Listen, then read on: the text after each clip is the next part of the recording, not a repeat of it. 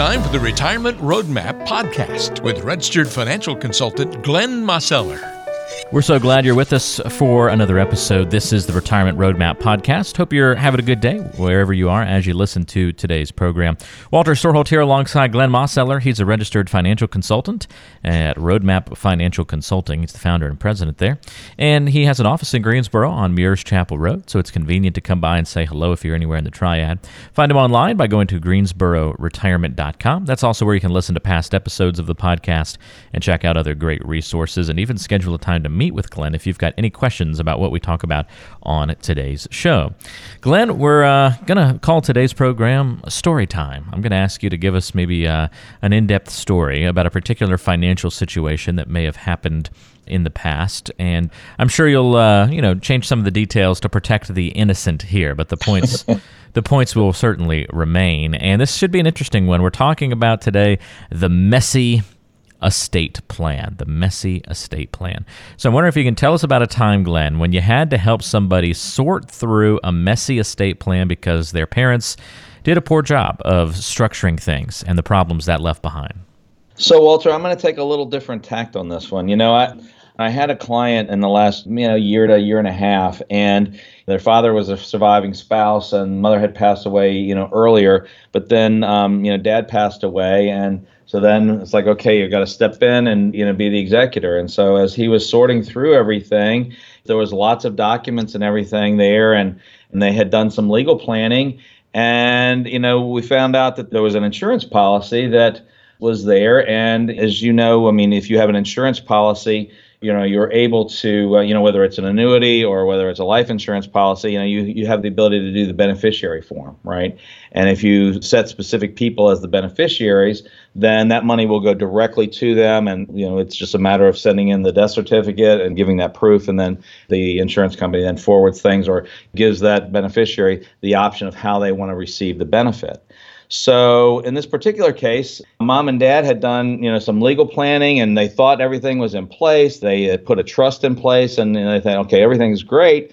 And one of the challenges was that whoever the financial advisor was, and I'm not even sure if there was one, but you know what ended up happening is they ended up making the trust the beneficiary of everything, you know, whenever there was a beneficiary form in place, which then meant that there were certain rules with the insurance company that they had to follow if the trust was a beneficiary versus an individual person. Well then that created a scenario where those people who were the beneficiaries of the trust, they did not have the same choices that they would have had had they been individually named. They would have had far more choices and had the ability to manage how they received the benefits because in this particular case, there was some tax implications and it was a forced distribution where everything had to come all at once just because the trust was the beneficiary. However, had they had there was more than one you know beneficiary of the trust and had each one of those person been named as a beneficiary on that insurance policy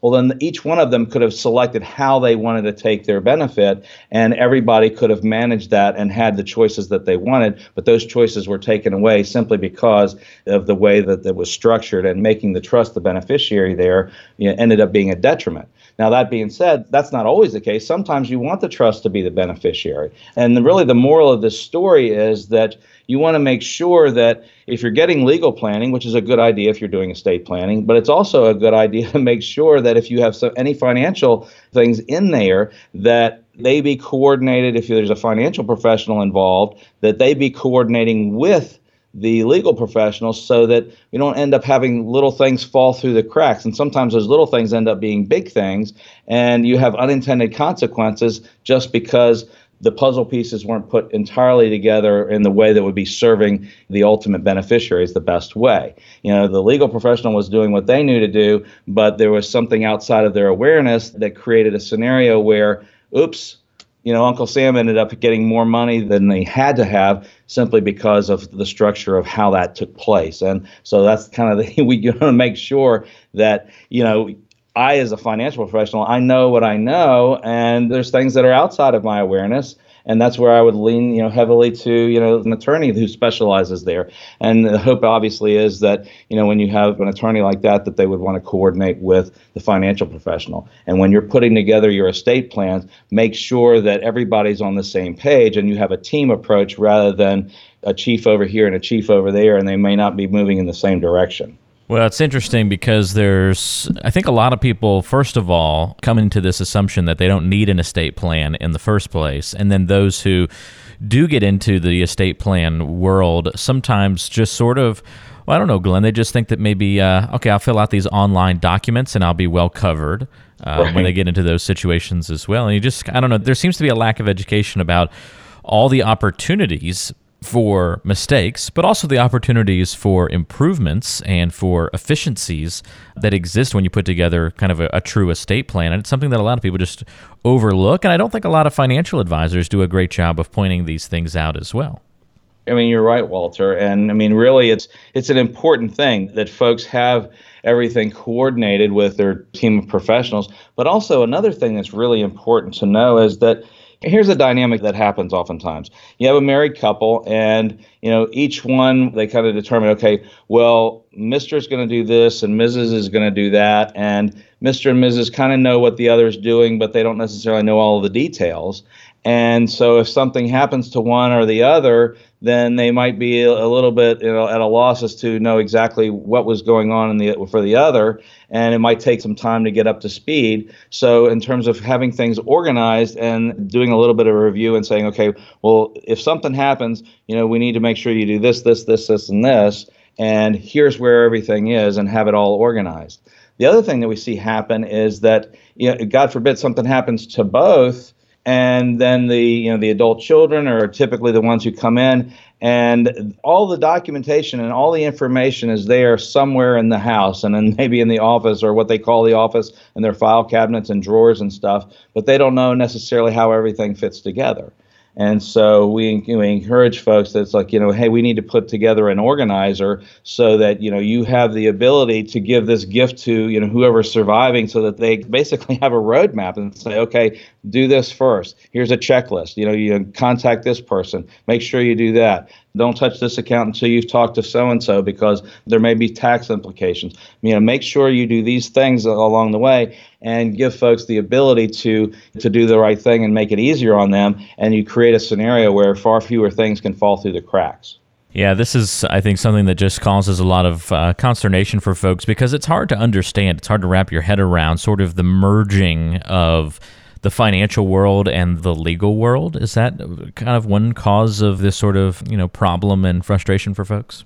Well, I mean, it happens, Walter. And I mean, in both professions, they're trying to do their best that they can. The challenge is coordinating, you know, the professionals sometimes. Sometimes that's not the easiest thing to do, but you want to make every effort to make sure that that happens. And that might be part of your, you know, criteria when you're, you know, working with somebody, you know, hey, are you open to working with this person and that person and making sure that, that everything is coordinated? That should definitely be part of the overall plan. But even beyond that, when you're you know have have everything organized at the house and whatnot you want to make sure that you know your spouse knows what to do if something happens or if something happens to both of you you know that the executor or whoever's going to be in charge or you know the trustee knows where to go first. And then like i say they, they kind of have a roadmap or a checklist you know do this do this do this contact that person. You know make sure that you know before you do anything with this account or these accounts you know make sure that these things are done first so that you know you don't have unintended consequences and mistakes that that are made. And it's really that. It's just you know, almost everybody has all their things, but they're not necessarily put together in such a way that somebody could step in and figure it out easily. And you know, typically, if somebody's stepping in, particularly if it's an adult, an adult child, well, they've got all the things that are going on in their own life anyway, and they're really busy. And so now they've got to you know kind of take a time out and try to figure everything out. It's far better if you you know kind of give them a guide and a roadmap to say, hey, here's what to do. And uh, you know, that's I think really one of the biggest gifts that you can give them if something does happen to you. So, Glenn, when somebody comes into the office, how do you kind of navigate them through these conversations about estate planning? When do you bring that up, and when do you kind of take that deep look into all those moving parts? Sure. Well, I mean that's it's an ongoing thing. You know, we certainly start having those conversations early on. You know, like within the you know first second meeting, you know, and then you know we if there's a need to, there's times when you know I've I've talked to folks and I say, well, you know, do you have a will? Do you have a trust? And they'll say, yeah. I say, well, when was the last time it was updated? Well, you know, I was talking to somebody, you know, the, a couple of weeks ago, and it was like, well, we did that back, you know, in you know 1985, and it's like, well, I think we probably need to do something at this point, at least you know, check in and let's see what needs to be updated. My, how right? time flies.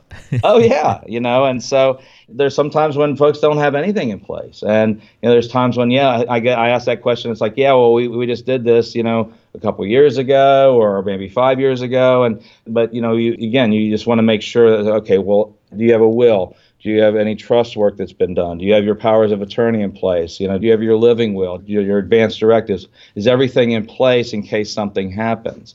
And you know, oftentimes folks have, have done you know some, but they probably hey uh, we yeah, we are missing this little piece. We need to get that taken care of. And those are things that we you know we try to encourage folks to do and help them with, and you know get them from point A to point B to make sure that we dot the i's and cross the t's.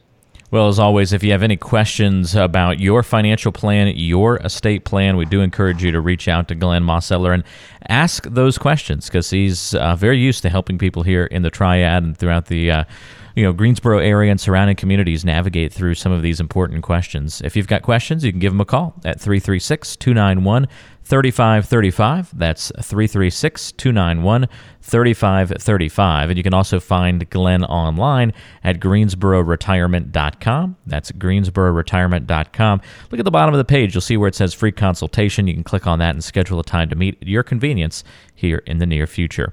greensbororetirement.com or 336 291 35 35 glenn thanks for sharing the stories with us and uh, kind of walking us through some of these you know frustrating topics if we don't have them handled properly but also showing us some of the opportunities that are there if we make sure that these things are addressed.